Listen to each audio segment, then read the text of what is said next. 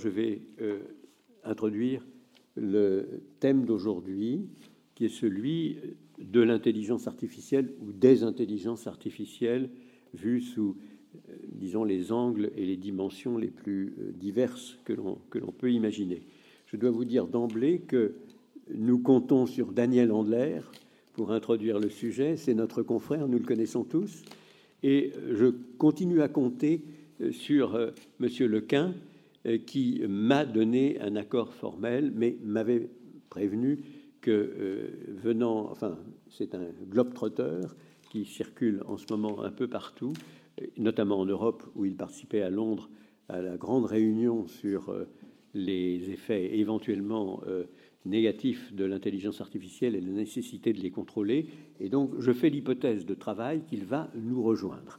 Mais comme nous avons, en tout état de cause, Daniel qui vient de publier un livre merveilleux sur euh, le thème, euh, euh, nous allons pouvoir nous-mêmes avoir un vrai, vraie discussion et, j'espère un vrai débat sur un thème qui est extraordinairement actuel et qui, puisque nous abordons ce thème au titre des questions d'actualité et pas à vrai dire au titre de la bonne gouvernance, mais on aurait pu aussi l'envisager sous cet angle-là, l'intelligence artificielle aide supplémentaire, monumentale à la bonne gouvernance. Mais si vous le permettez, je voudrais introduire le sujet moi-même un instant avec une anecdote. Lorsque j'étais au cabinet du président Giscard d'Estaing, il m'avait demandé en 1979 de préparer le discours qu'il allait prononcer à l'occasion du colloque Informatique et Société.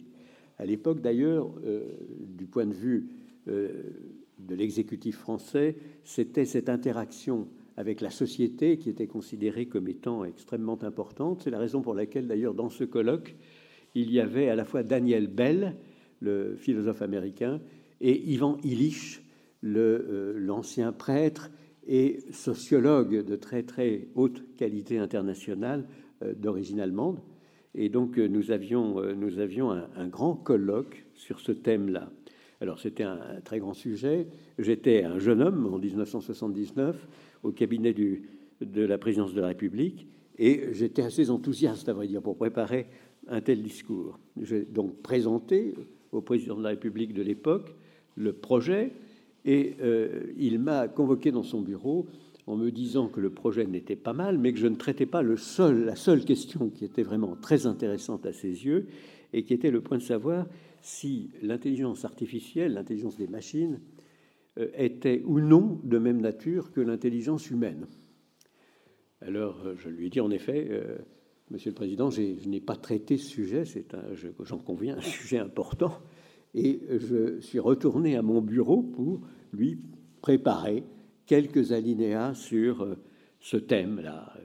Et j'ai conclu, peut-être comme Daniel eut conclu lui-même, ben, on est en présence de deux intelligences, incontestablement, mais qui sont de nature très différente, et j'attribuais à l'intelligence humaine la propriété d'un, disons, d'imagination créatrice, euh, de créativité d'une manière générale, euh, qui euh, me semblait être le propre de l'intelligence humaine, l'intelligence des machines étant une intelligence de calcul, ne correspondant pas, n'étant pas de même nature.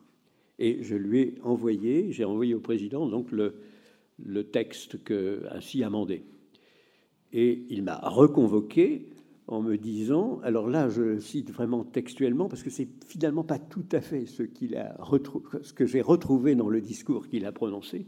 Il m'a dit en substance, écoutez, vous êtes bien gentil, mais euh, votre conclusion est beaucoup trop péremptoire. Euh, il n'y a pas de raison ontologique qui permettrait d'établir que deux machines physico-chimiques, puisque après tout les machines sont des machines physiques et nos cerveaux sont des machines physico-chimiques, pourquoi diable y aurait-il une différence de nature euh, je, ne suis pas convaincu. Vous allez voir d'ailleurs qu'il n'a pas prononcé exactement ce qu'il m'avait dit, qui m'avait beaucoup impressionné d'ailleurs et conduit à, à beaucoup réfléchir euh, à la euh, distinction qu'il fallait faire ou non entre l'intelligence des machines et l'intelligence humaine. Alors, euh, au terme de cette discussion, euh, je lui disais, écoutez, je crois que je suis allé au bout, moi, de ma propre, de ma propre capacité. Alors, il m'a dit un peu énervé, donnez-moi l'étymologie du mot intelligence. Je suis donc retourné dans mon bureau, j'ai travaillé le Kishra et je lui ai envoyé ce que le Kishra disait de, sur intelligere, interlégéré, et on avait en effet beaucoup d'éléments qui pouvaient se rapprocher euh, de l'intelligence des, machines, notamment le euh, discerner, classer, ordonner. Il y avait même ordonné, à vrai dire, dans le, dans le Kishra, dans mon souvenir. Donc j'ai envoyé ça au président parce qu'il m'avait dit, écoutez, si vous ne pouvez pas rédiger vous-même euh, ce texte, alors je vais improviser. Et il a en effet improvisé. Alors je vous lis parce que j'ai retrouvé le texte de, donc de 1979. Pour éclairer ce débat, dit euh, le président de la République, je me suis reporté à l'étymologie latine du mot intelligence. Chacun sait ici que ce mot est dérivé du verbe latin interlégere, lui-même formé à partir pardon, formé à partir des deux mots inter et legere. Quel sens le dictionnaire Kishra donne-t-il au verbe légérer? Le premier, celui de ramasser, de recueillir, qui est bien une fonction assurée par l'ordinateur. Le deuxième sens donné par le dictionnaire est choisir, ce qui correspond à la nature même de la machine informatique. Le verbe lire vient entre, en sixième sens, et la fonction de lecture est évidemment aussi remplie par l'ordinateur. Interlégérer, conclut Giscard, signifie donc choisir entre, discerner. Ce n'est pas exactement inventé, si bien qu'on peut dire à juste titre que l'ordinateur est une intelligence, même si ce n'est pas notre intelligence. Il n'avait pas été audacieux oralement dans le colloque autant qu'il l'avait été dans notre entretien euh, entre nous. Mais ça montre bien que en 1979, la question, en effet, se posait de savoir comment on pouvait qualifier, disons, l'intelligence des machines par rapport à l'intelligence humaine. Et euh, simplement pour nous donner quelques, jalons, le fameux test de Turing, selon lequel on pouvait peut-être arriver, un être humain pouvait arriver à discerner si deux personnes devant lui étaient l'une une machine et l'autre un être, un être humain, a été proposé par Turing en 1950. Et je dois dire que en 1979, donc au moment de l'anecdote que je rapportais, on était juste avant euh, ce que John Searle avait proposé précisément pour euh, indiquer les raisons fondamentales pour lesquelles on ne pouvait pas assimiler l'intelligence des machines à l'intelligence humaine, ce qui était la fameuse expérience de la chambre chinoise, donc de John Searle, philosophe américain, philosophe analytique américain. Et euh, euh, donc, euh, en gros, on était à ce moment-là, dans la pensée du, président français de l'époque, accessoirement, je me disais aussi, c'est quand même pas mal que nous soyons dans un pays où le président a le temps de réfléchir à des questions pareilles, parce que je n'imaginais pas beaucoup d'autres chefs d'État de gouvernement réfléchissant à, la question philosophique que Daniel va nous parler dans un instant, avec une thèse forte. Et puis, eh ben, je note simplement, mais sous le contrôle de Daniel, qu'en 2014, il y a eu effectivement un passage qui est peut-être contesté d'ailleurs à l'université de, Reading euh, du fameux test de Turing avec un programme dit Eugène Gutzmann. Je n'en dis pas plus euh, sur ce point, mais je voulais simplement vous dire que la question fondamentale qui est derrière et qui est traitée dans le livre magnifique de, Daniel est une question euh, qui est bien réelle depuis euh, longtemps finalement. 1950, c'est il y a 73 euh, ans. C'est pas c'est pas une question qui, se pose depuis que ChatGPT a déferlé sur la planète avec l'émotion extraordinaire que, que, nous avons vue. Ceci dit, il n'est pas tellement étonnant que la question soit de plus en plus visible, si je puis dire, parce que la technologie a évolué de manière absolument spectaculaire. Et même si je ne vois pas encore Monsieur Lequin montrer le bout de son nez, c'est euh, évidemment, il était un des témoins euh, importants pour nous expliquer comment euh, on avait pu, ils avaient pu, et il avait pu lui-même inventer la question, le, la technologie, disons, euh, l'approche, le concept du deep learning, de l'apprentissage profond. Mais je n'en dis pas plus sur ce point et je vais immédiatement donner la parole, s'il le veut bien, à Daniel notre confrère, mais je vais quand même le, euh, dire un mot de Daniel, si, vous me le permettez, parce qu'on le connaît tous, c'est notre confrère. Mais peut-être peut-on euh, rappeler qu'il a un doctorat de mathématiques, deux, doctorats bien sûr, mais un doctorat de mathématiques à Berkeley, à Berkeley et un doctorat à Paris 7. C'est pas mal effectivement d'avoir redoublé euh, cette sanction universitaire, qu'il a été fondateur et directeur de l'unité sciences, normes, décisions à Paris-Sorbonne, qu'il a été fondateur, qu'il est fondateur du département d'études cognitives et du groupe éducation, cognition, technologie à l'école normale supérieure, euh, et qu'il vient, je l'ai déjà dit, de publier un formidable livre qui s'intitule Intelligence artificielle, intelligence humaine, la double énigme. On, vous connaît tous, mais je ne suis pas sûr que tous nous ayons su que vous aviez été le fondateur de deux entités à l'école normale supérieure, en sus de, de tous vos travaux universitaires et de votre professorat. Je vous donne immédiatement la parole. Euh, merci, Monsieur le Président. Je suis très embarrassé parce que euh, j'ai pas préparé d'exposé. J'ai pas préparé d'exposé parce que vous m'avez demandé, Monsieur le Président, de euh, d'être le partenaire d'une discussion avec Yann Lequin. Et donc moi j'ai pensé à des questions et pas du tout à une présentation. Et j'en ai fait des présentations, mais j'ai pas amené mes notes. donc euh, en plus j'ai passé la nuit dans l'avion et donc je suis peut-être pas tout à fait à la hauteur. Donc il faudra euh, faire, euh, me, pardonner. Alors, pour rebondir sur ce que vous venez de dire, qui était parfait comme introduction en fait, je me souviens que pour changer de président, qu'on avait demandé une fois au président Pompidou quelle était la qualité fondamentale d'un homme d'État. Alors il avait réfléchi un peu, il avait répondu le jugement. Et d'une certaine façon, euh, si je n'avais plus que 10 secondes avant de m'effondrer, je dirais que la différence entre l'intelligence humaine et l'intelligence machinique, euh, c'est euh, le jugement. Mais je vais m'expliquer, il y a mille façons évidemment de, euh, de, développer cette idée. Euh, donc j'essaierai vers la fin de mon exposé, j'espère être interrompu par Yann, sinon je vais jouer un petit peu euh, des deux côtés. Alors, euh, j'avais pas du tout, encore une fois, prévu de faire une, une introduction pédagogique à la question de l'intelligence artificielle. je commencerai par dire que en un certain sens, l'intelligence artificielle n'existe pas. Ça ne veut pas dire, je vais ensuite essayer de développer la question fondamentale de savoir si on peut parler d'intelligence artificielle et en quel sens.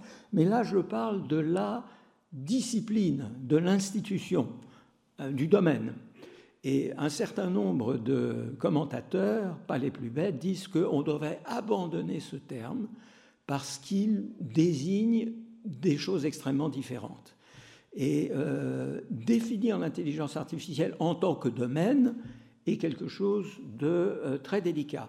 Aujourd'hui, on parle d'intelligence artificielle en gros de manière presque équivalente à informatique, et c'est intéressant que vous ayez parlé effectivement de cette terminologie des, années 70-80, euh, informatique et société, sachant que, comme vous l'avez rappelé vous-même, l'idée fondamentale qui ne se conforme confond pas avec l'informatique, était euh, donc sur le tapis euh, dès les années 50.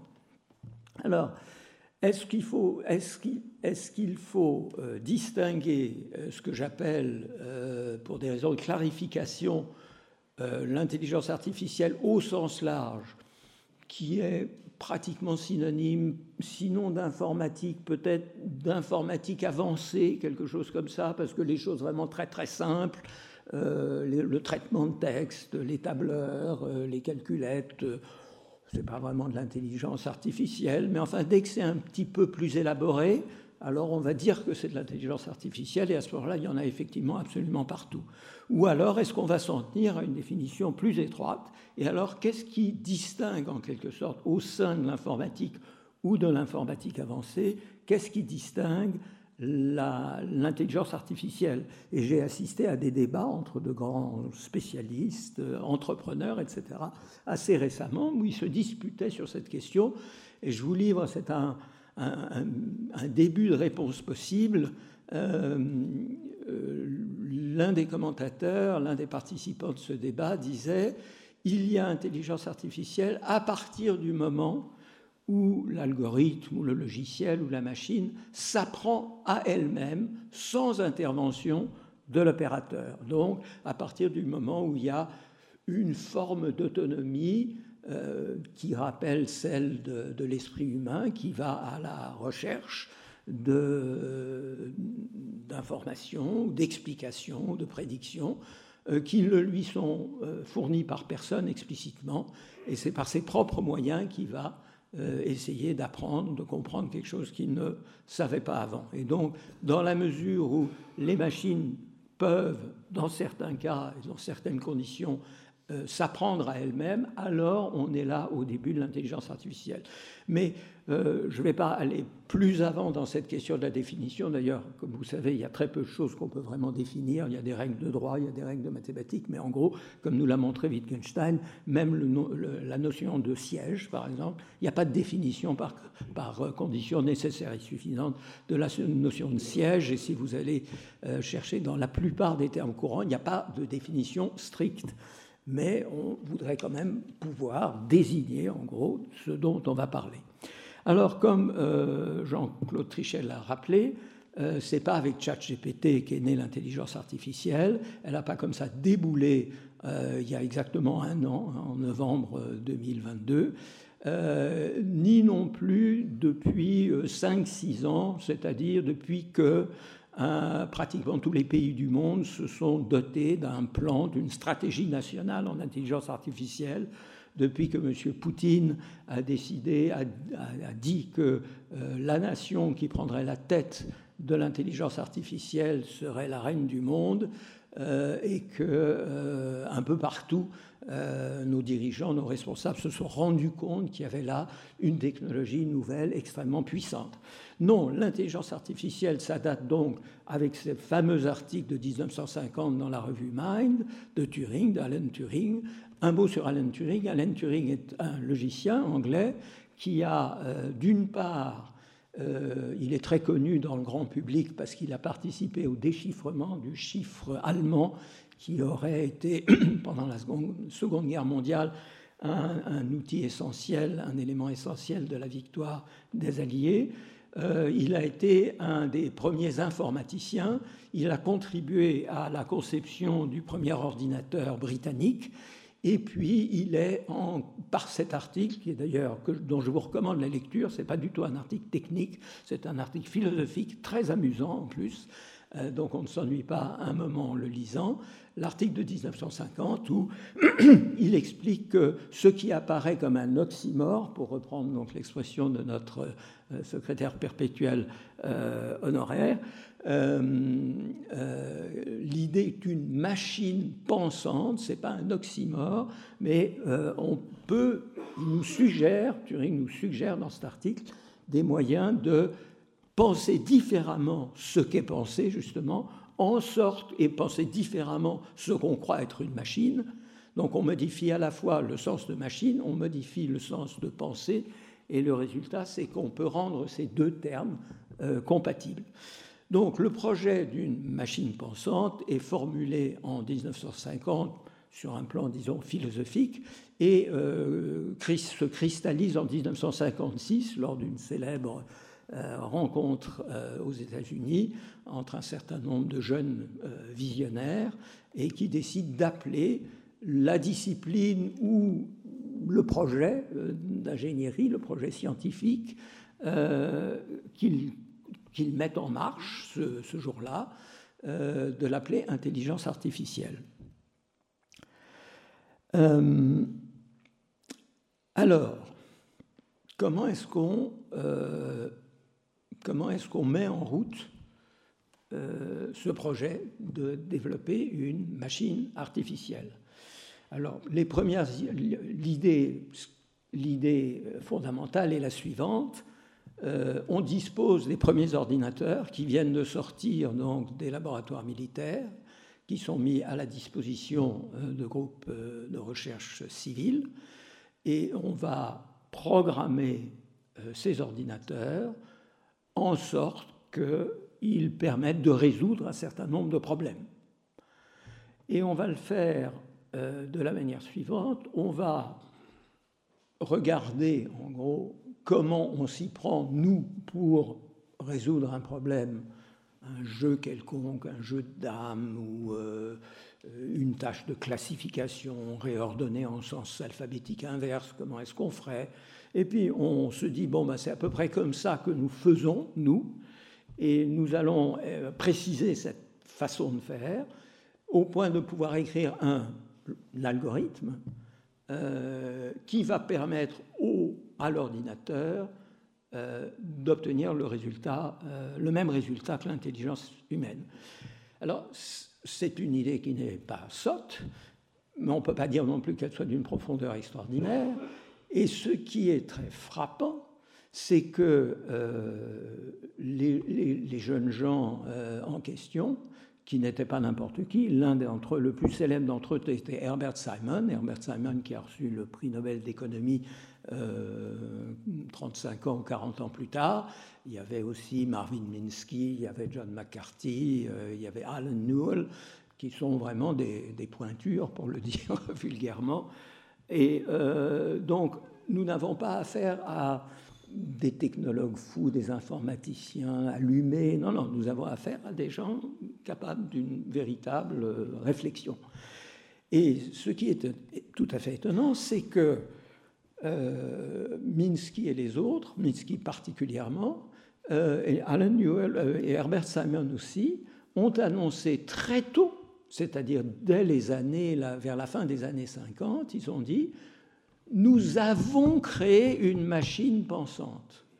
Et d'ici quelques mois ou au plus quelques années, nous aurons, alors bien sûr, elle est encore un petit peu rudimentaire, ce n'est pas complètement développé, laissez-nous quelques mois pour y arriver, et euh, vous allez voir ce que vous allez voir, vous allez voir une machine pensante. Euh, il, faut, il faut lire ces citations de l'époque pour le croire. Euh, d'autant plus qu'évidemment, avec la, sagesse rétrospective qui est la nôtre, facile de critiquer après le coup, euh, l'échec a été total.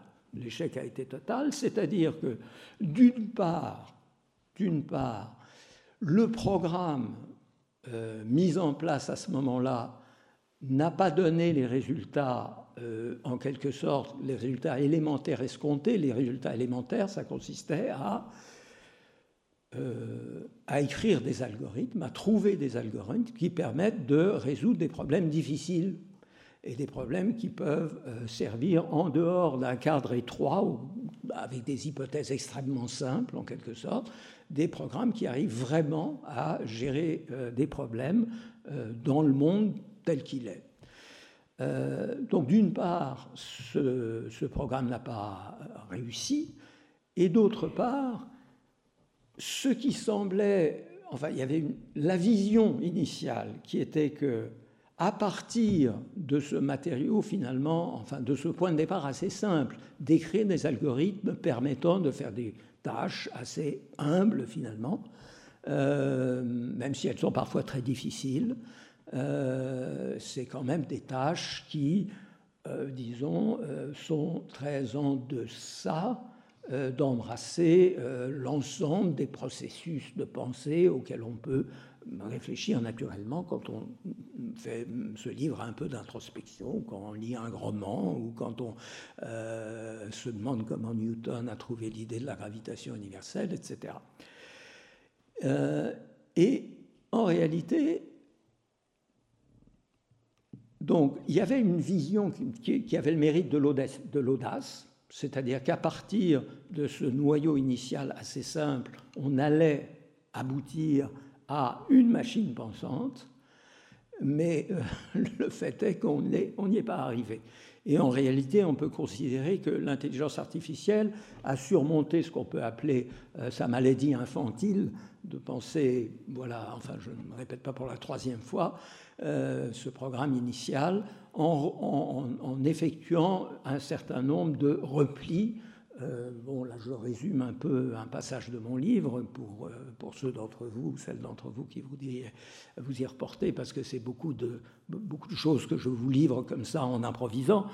Euh, ces, ces, renoncements sont d'abord le premier qui a été signalé par notre président, c'est le renoncement à la compréhension, c'est-à-dire l'idée que une machine pour comment dire pour euh, réussir à faire certaines choses que l'intelligence humaine fait, n'a pas besoin de comprendre ce qu'elle fait. Elle n'a pas besoin de savoir ce que désignent les termes qu'elle utilise. Donc, par exemple, dans le test de Turing, où on demande à la machine de dire des choses.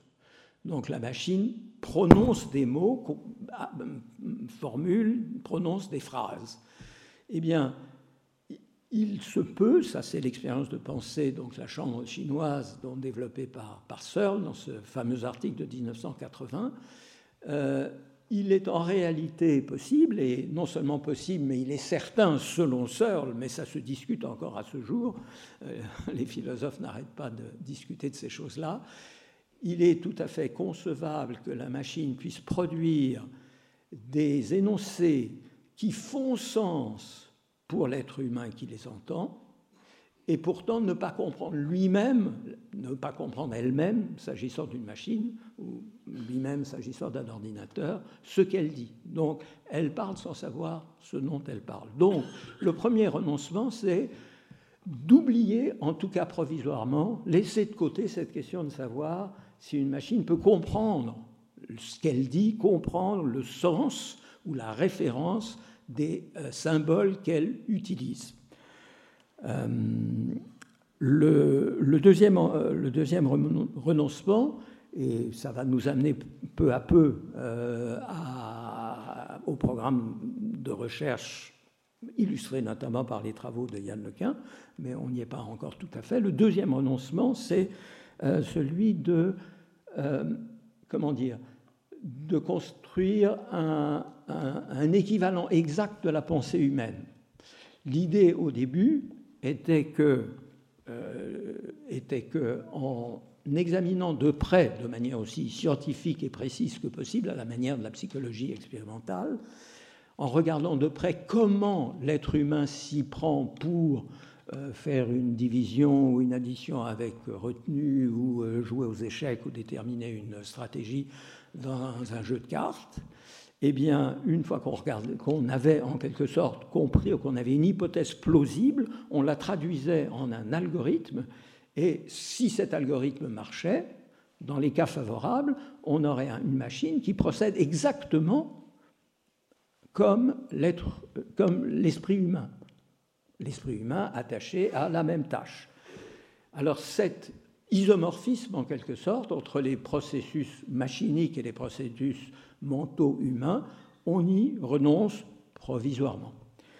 Euh, le troisième euh, renoncement, euh, c'est la généralité, c'est-à-dire l'idée qu'un système intelligent doit pouvoir résoudre toutes sortes de problèmes. nous n'avons pas dans notre esprit, autant que nous en puissions en juger, peut-être je reviendrai sur cette question-là, mais autant en tout cas que nous le révèle l'introspection, ce ne sont pas des intelligences différentes qui fonctionnent au moment où nous mettons, je ne sais pas, le, linge en route, au moment où nous planifions un voyage à la campagne, au, moyen, au moment où nous résolvons un problème de mathématiques, au moment où nous essayons de nous exprimer devant euh, nos confrères euh, sans notes. Euh, c'est une seule intelligence, plus ou moins fonctionnel, euh, plus ou moins avancé, qui nous permet de résoudre ces différentes, d'accomplir ces différentes tâches. Eh bien, cette idée-là, à ce, projet-là, l'intelligence artificielle des débuts a également renoncé. Elle a renoncé à créer une intelligence générale. Elle s'est contentée d'écrire, de constituer des intelligences spécialisées, une intelligence pour les échecs, une intelligence pour la vision, une intelligence pour la construction euh, de l'ego ou des choses comme ça. Ça, c'est le troisième euh, renoncement. Euh, le quatrième renoncement, c'est l'autonomie par rapport aux ressources fournies en quelque sorte par l'être humain. Je, m'explique.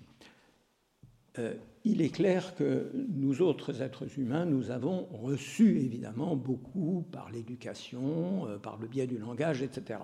Mais le projet initial de l'intelligence artificielle, c'était de lui permettre très rapidement de se passer en quelque sorte de euh, cette éducation par l'être humain. Euh, parce qu'après tout, nous ne sommes pas, euh, notre intelligence a une certaine autonomie, donc une fois qu'on a été en quelque sorte formé, mis en route, eh bien, nous sommes capables de penser par nous-mêmes. Eh bien, cette idée d'une machine pensante autonome, on a également renoncé à ce projet, donc on est passé par cette phase, pour, juste donner un, terme pour ceux d'entre vous euh, qui connaissaient un peu la musique, je me réfère là à l'idée des systèmes experts. Les systèmes experts, c'était des systèmes, c'était des algorithmes qui consistaient dans un domaine très particulier, mettons celle de, je ne sais pas, je dis n'importe quoi, euh, euh, l'intervention d'un urgentiste en cas d'accident cardiaque eh bien, euh, plutôt que d'essayer de trouver la, comment dire, la logique profonde, celle du cardiologue en quelque sorte, on va simplement demander à des experts euh, urgentistes, on va leur demander en quelque sorte de montrer, d'expliciter les règles qu'ils appliquent, les règles pragmatiques qu'ils appliquent. Et à l'aide de ce répertoire de règles pragmatiques, on va créer un système qui va les appliquer et qui aura donc acquis d'une certaine façon cette expertise. Mais cette expertise vient entièrement des urgentistes, elle ne vient pas en quelque sorte de la machine elle-même. Et puis le cinquième et dernier euh, renoncement a été celui de la réflexion, c'est-à-dire la capacité de réfléchir, ou du moins de refléter des problèmes, des, processus de réflexion et euh, au contraire en faveur de ce que je vais m'apprêter à expliquer euh, très bientôt, en faveur d'une simple, comment dire, administration statistique ou recension statistique d'un grand nombre d'exemples. Donc, euh, quand vous regardez des tas d'exemples, vous ne réfléchissez pas, vous, vous enregistrez simplement le fait que, eh bien, voilà, euh, les, entités, les objets dont vous vous occupez, je vais donner des exemples, euh, sont tels et tels. Et il n'y a pas véritablement de réflexion. Alors, il y a eu donc l'intelligence artificielle a donc euh, connu deux grandes périodes. Ça, je simplifie naturellement, euh, mais je ne peux pas faire autrement euh, aujourd'hui. Je simplifie. Il y a eu deux périodes. Il y a une période initiale qui a commencé au milieu des années 50 avec ses premières, ses premières idées et qui s'est plus ou moins éteinte, pas complètement, c'est une question controversée, mais disons qu'elle a duré une trentaine d'années à peu près jusqu'au milieu des années 80. Et c'est au milieu des années 80 que le nouveau paradigme, la nouvelle approche s'est mise en place. La première approche s'appelle symbolique, on parle de l'intelligence artificielle symbolique, et la deuxième approche s'appelle, s'est appelée dans les années 80 connexionniste, ou l'approche par réseau, et, euh, et elle s'appelle aujourd'hui le deep learning parce que pour des raisons que j'expliquerai peut-être, je ne sais pas si j'aurai le temps, euh, euh, Yann Lequin et ses camarades du prix Turing ont décidé de changer tout simplement l'appellation du domaine. Mais moi, je continue de l'appeler ça connexionnisme, parce que ça, c'était le terme historique, et en un certain sens, que je vais essayer de préciser très vite, il dit bien ce qu'il veut dire. Alors, quelle est la différence fondamentale entre l'approche symbolique, et l'approche connexionniste ou l'approche par réseau. Alors, je, dirais qu'il y en a deux qui sont euh, étroitement associés. Ça, j'espère pouvoir m'exprimer de manière assez claire pour que ce soit euh, clair pour tout le monde. Dans l'approche symbolique, l'idée fondamentale, en simplifiant, en schématisant, c'est que la pensée, c'est essentiellement une forme de logique généralisée. À cette conception, le connexionnisme oppose une autre conception qui est que la pensée, c'est essentiellement une affaire de perception. Donc raisonnement ou logique d'un côté, perception de l'autre. Alors ce qui va avec, ce qui est étroitement associé à ce contraste, c'est l'idée suivante. Quand vous raisonnez, vous raisonnez sur des pensées qui sont conscientes ou qui peuvent le devenir. Donc on peut imaginer qu'un certain nombre des démarches que vous faites le matin pour mettre votre cafetière en route, euh, vous, ne raisonnez pas explicitement, vous n'êtes pas en train de dire je dois mettre de l'eau dans la carafe ou dans le, dans, le, réservoir, je dois appuyer sur le bouton, je dois euh, mettre du café euh, dans le conteneur, etc. Mais vous pourriez, vous pourriez décrire votre processus mental de cette manière-là.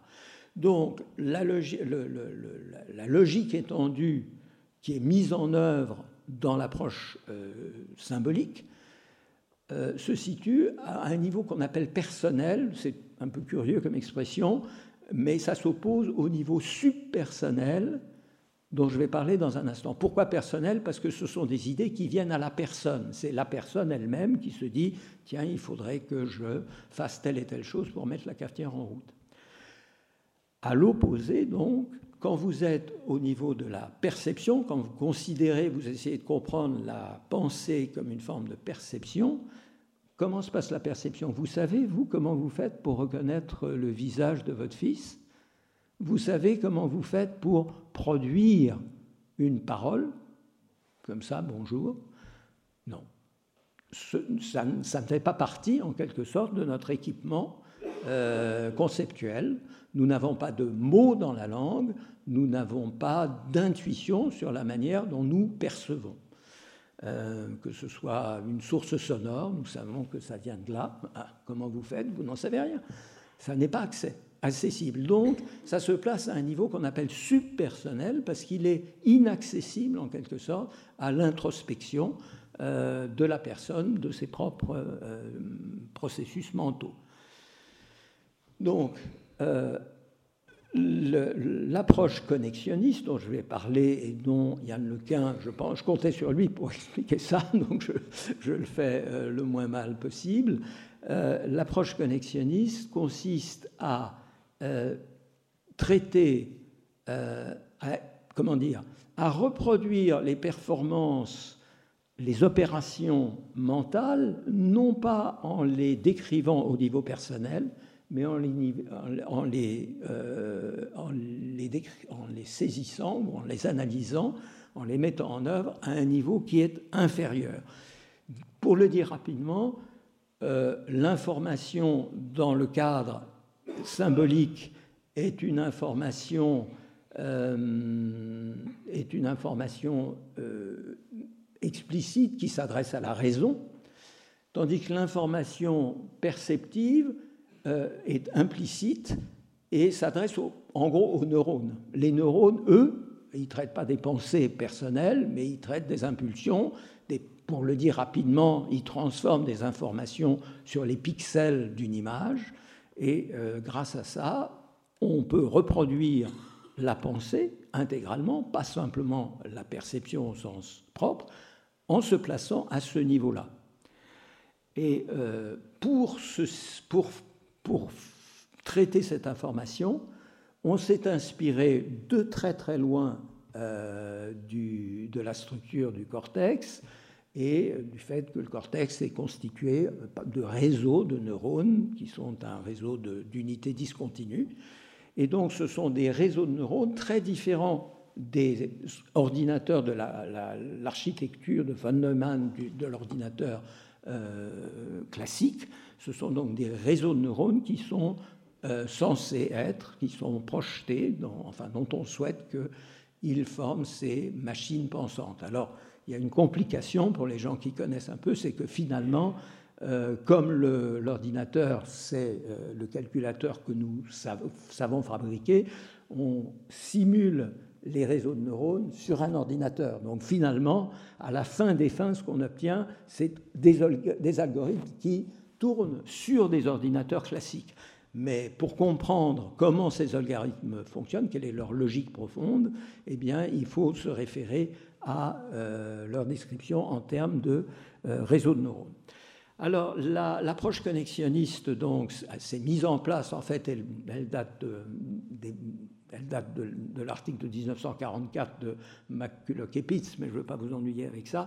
C'est une longue affaire, en fait, mais elle a, disons, euh, eu un, parcours souterrain jusqu'au milieu des années, fin début, début et milieu des années 80, et c'est le moment où euh, le connexionnisme a percé. Alors, j'en profite, j'en profite pour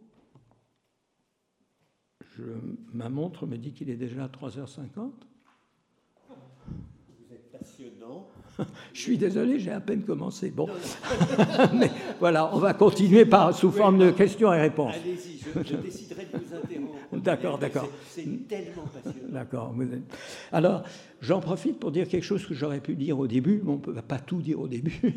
Euh, c'est que le collectionnisme est une réflexion ou un programme de recherche euh, scientifique qui ne porte pas simplement seulement sur la question d'une machine pensante, d'une, euh, oui, de l'intelligence artificielle. C'est aussi une hypothèse sur l'intelligence naturelle.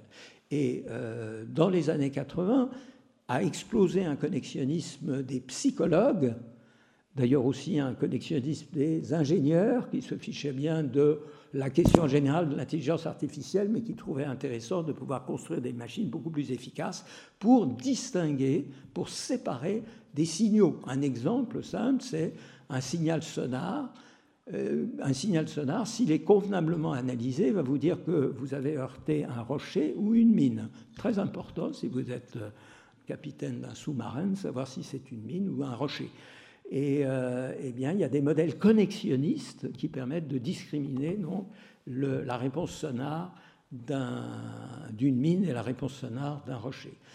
Et ça me donne simplement l'occasion de dire très rapidement qu'en réalité, dès le début, dès l'origine, dans l'esprit de ses fondateurs, le programme de l'intelligence artificielle et le programme des sciences, de ce qu'on a appelé plus tard les sciences cognitives, étaient les deux faces d'une même monnaie. L'idée était que, à mesure qu'on comprendrait de mieux en mieux comment fonctionne l'esprit, en précisant ces hypothèses de manière suffisamment pointue, précise, pour transformer ces hypothèses en programme, on fait tourner le programme, on voit si ça donne les résultats escomptés. Si ce n'est pas le cas, c'est qu'on s'est trompé dans sa description on retourne à la description empirique ou la recherche empirique sur les processus mentaux, et donc les deux disciplines avancent de pair. Elles se sont depuis, euh, depuis longtemps largement séparées, encore qu'une des hypothèses de Yann Lequin, c'est euh, qu'il faut que, euh, pour, pour, franchir en quelque sorte la dernière étape du programme de l'intelligence artificielle, au-delà du deep learning aujourd'hui, de l'IA générative, etc., il faudra bien que l'intelligence artificielle retourne à euh, ses origines, en quelque sorte, des sciences cognitives. Alors, euh, Yann a contribué donc, alors petite anecdote pour euh, quand j'étais au CREA, à l'école polytechnique, un petit laboratoire où il était beaucoup question d'Ivan Illich d'ailleurs, c'était un des maîtres de Jean-Pierre Dupuis, le directeur du laboratoire. Euh, euh, y avait, on, était associés, euh, on parle là du début des années 80, milieu des années 80, on était associés à un laboratoire dit de dynamique des réseaux. et comme c'était deux bureaux adjacents, dans le bureau à côté du mien, il y avait un jeune doctorant qui sortait même pas d'une école d'ingénieurs particulièrement prestigieuse, une école d'électronique, le SIEE, e, c'est pas un secret, hein, il le dit, euh, euh, un jeune thésard qui travaillait sur des idées. Et c'était Yann Lequin, tout simplement. Et euh, Yann Lequin, peu après, dans une table ronde que j'avais eu la chance de pouvoir organiser, a rencontré Jeffrey Hinton. Jeffrey Hinton, qui est, disons, des trois, donc le prix Turing, qui est à peu près le, prix Nobel d'informatique, a été euh, donné conjointement il y a quelques années à trois chercheurs, Yann Lequin, euh, Yoshua Bengio et Jeffrey Hinton. Et sur les trois, Jeffrey Hinton selon beaucoup de personnes, est quand même le plus, le plus senior et le plus profond, le plus grand, si vous voulez. En tout cas, euh, ils se sont rencontrés un petit peu grâce à moi. Je n'ai rien fait pour. Je les ai juste invités dans la même table ronde et ils se sont euh, trouvés tout à coup Jeff Hinton qui avait renoncé à faire progresser euh, son idée, ben, stimulé par Yann Lequin et réciproquement, ça a donné lieu à cette percée extraordinaire du fameux algorithme de rétropropagation, qui est l'algorithme qui permet d'entraîner euh, les modèles. Alors deux mots sur ces modèles, et puis je, m'arrêterai à peu près. Euh, voilà, l'idée des, modèles qui ont été mis sur pied à partir des années 80, ensuite il y a une assez longue histoire euh, que ça ne marchait pas finalement si bien que ça, il a fallu faire quelques progrès sensibles auxquels Yann Lequin justement a énormément contribué. L'idée générale est la suivante. Euh, vous vous intéressez à une certaine performance cognitive. Alors prenons l'exemple standard de reconnaître des images. Reconnaître des images au sens suivant. Vous voulez savoir, vous avez une collection d'images, vous avez plusieurs possibilités. Il y a des images de chats et il y a des images de chiens. Ça peut être infiniment plus compliqué que ça. Vous pouvez avoir 20 000 catégories, c'est le cas dans un certain système, mais disons juste les chats d'une part, les chiens d'autre part. Il y a toutes sortes de chats, toutes sortes de chiens, ils sont vus sous différents angles, ils sont plus ou moins éclairés, il y a des ombres ou pas d'ombres, etc. Comment allez-vous apprendre à distinguer les chats des chiens? Vous pouvez vous demander comment vous y arrivez, mais bonne chance, je ne pense pas que l'introspection vous mènera très loin. Euh, mais comment on fait pour éduquer une machine? Pour apprendre à une machine à distinguer. L'idée est assez relativement simple. Vous présentez un grand, grand, grand, grand nombre d'exemples. Des tas et des tas d'images de chiens et des tas et des tas d'images de chats. Et euh, vous apprenez à la machine à peu à peu les distinguer, les séparer. Comment fait-elle? Eh bien, elle étudie euh, un grand nombre de corrélations, si vous voulez, de haut niveau, dont elle fait des moyennes de haut niveau. C'est vraiment de la statistique. Hein. en fait, c'est des maths pures. Des maths appliquées, c'est de la statistique. Euh, donc, elle détecte peu à peu ces, ces, ces, corrélations, si je le dire rapidement, les corrélations propres à une image typique de chat et les corrélations propres à une image typique de chien. Je, m'excuse pour les gens qui connaissent, ils, savent que je m'exprime là de manière très maladroite et très approximative, mais je ne peux pas faire mieux en ce moment. Euh, et euh, la difficulté, c'est que la machine doit peu à peu, la machine au début ne distingue rien du tout. Pour elle, c'est la confusion complète. Et donc, vous lui expliquez qu'elle s'est trompée. Si elle prend une image de chat et dit c'est un chien, elle s'est trompée. Et si elle s'est trompée, c'est que les poids, les, les, relations entre les différents neurones qui la composent euh, ne sont pas bien ajustées. Et il faut donc qu'elle corrige ces poids de manière à ce que la prochaine fois, quand on lui présentera la même image de chat, elle la classe comme un chat. Simplement, il y a beaucoup, beaucoup d'images. Donc la difficulté est là. La difficulté est là, comment est-ce qu'elle peut à la fois être réglée pour telle image de chat et pour toutes les images de chat, et pour telle image de chien et toutes les images de chien? Et toute la difficulté technique, elle est là. Mais cette, euh, difficulté a été résolue par notamment nos, prix Turing. Il y a aussi tout un, tout un, passé en fait de ces recherches, comme toujours. Hein. Euh, mais euh, voilà, c'est comme ça qu'on arrive finalement à créer ces machines perceptives qui arrivent à distinguer. C'est une vieille idée, puisque certains d'entre vous avaient entendu parler du perceptron. Le perceptron arrivait déjà à faire des distinctions, mais extraordinairement simples. Et il y avait même l'idée qu'on ne pourrait pas faire mieux. Et en réalité, on peut faire mieux. grâce à des... Alors, voilà, donc ça c'est l'idée fondamentale. Ensuite, qui a été considérablement perfectionnée, qui a rencontré des difficultés, parce que comme toujours, la vie, les choses ne vont pas aussi bien que ça devrait, les algorithmes étaient lents, ils étaient fragiles, on n'avait pas beaucoup de... la puissance euh, euh, computationnelle était faible. Toute une série d'améliorations euh, sont venues. D'abord, une amélioration technique essentielle due à Yann Lequin, les réseaux de convolution, qui sont une sorte de perfectionnement, et euh, un accroissement euh, considérable des puissances de calcul et la mise à disposition de banques d'exemples gigantesques. Et ces banques d'exemples, ils viennent par Internet et par les téléphones portables. Tout ça permet donc de travailler sur des banques d'exemples absolument colossales, ce qui explique finalement euh, le triomphe donc, du deep learning euh, au cours. Alors c'est assez amusant parce que c'est les, trois mousquetaires, Benjio, euh, Hinton et, et Lequin, se battaient, se démenaient depuis des années pour publier dans les meilleures revues, pour être acceptés dans les colloques, etc. Et ils étaient constamment retoqués.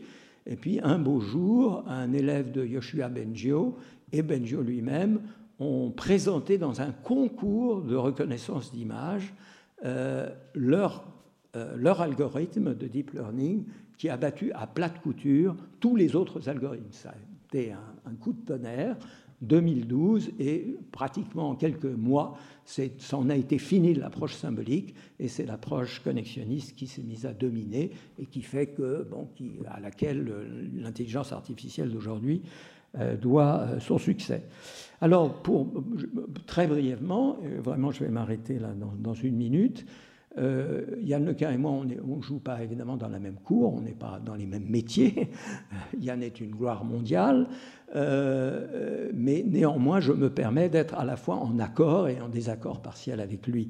Alors, mes accords, un point d'accord, c'est que j'étais, avec quelques autres, très critique de l'approche symbolique en faveur justement de l'approche connexionniste que j'ai découverte moi-même aux États-Unis au milieu des années 80, avant de me rendre compte que Yann LeCun était en train de faire les mêmes choses. Donc j'ai été une sorte de héros, euh, un propagandiste en quelque sorte en faveur du connexionnisme, non seulement le connexionnisme pour l'intelligence artificielle, mais le connexionnisme pour une conceptualisation euh, des processus mentaux euh, humains. Donc ça, c'est un point d'accord. Euh,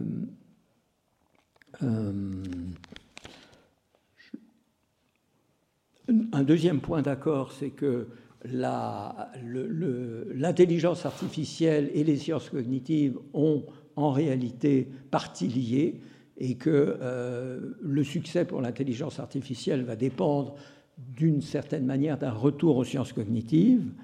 On est d'accord aussi sur le fait que, pour l'instant, l'intelligence artificielle est loin d'égaler euh, l'intelligence humaine euh, et qu'il faut une idée qui va venir, un, breakthrough, une percée conceptuelle et technique et scientifique qui va être nécessaire pour que euh, l'intelligence artificielle approche l'intelligence humaine. Mais là où on a un désaccord fondamental, c'est que euh, Yann Lequin ne doute pas que ce soit possible, c'est possible, et c'est l'argument de Giscard d'Estaing. C'est que, après tout, nous sommes des machines nous-mêmes, bon, des machines biologiques, à évidemment plus compliquées que les ordinateurs actuels ou même que les réseaux de neurones, mais nous sommes des machines, et donc il n'y a pas de raison de penser que ce qu'une machine peut faire d'un certain type, une machine d'un autre type ne peut pas faire. C'est ce que j'appelle parfois l'argument du non-miracle. Nous sommes peut-être à certains égards des miracles, je le pense profondément, mais euh, au niveau des performances, disons, mentales ordinaires, nous sommes, euh, après tout, des machines. Alors je rejette cet argument parce que je pense que l'intelligence humaine euh, se place en quelque sorte sur un terrain très, très différent de celui de l'intelligence euh, machinique. Je dirais que l'intelligence machinique est capable manifestement de résoudre des problèmes de plus en plus difficiles, et je suis d'accord, je suis assez optimiste, je pense qu'elles vont continuer à résoudre des problèmes de plus en plus compliqués. Tous les problèmes, je ne pense pas, mais je ne mettrai pas ma main au feu.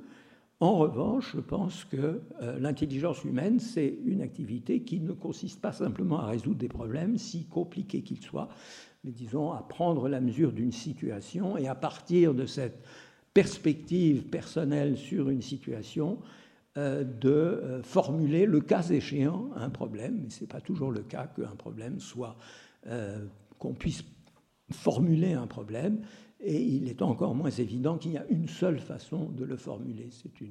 C'est un, un, processus situé dans l'espace et dans le temps qui dépend du contexte, des circonstances et euh, de l'état du sujet au moment où il rencontre cette situation. J'espère ne pas avoir été complètement confus, mais voilà, je vais m'arrêter là. Éblouissant.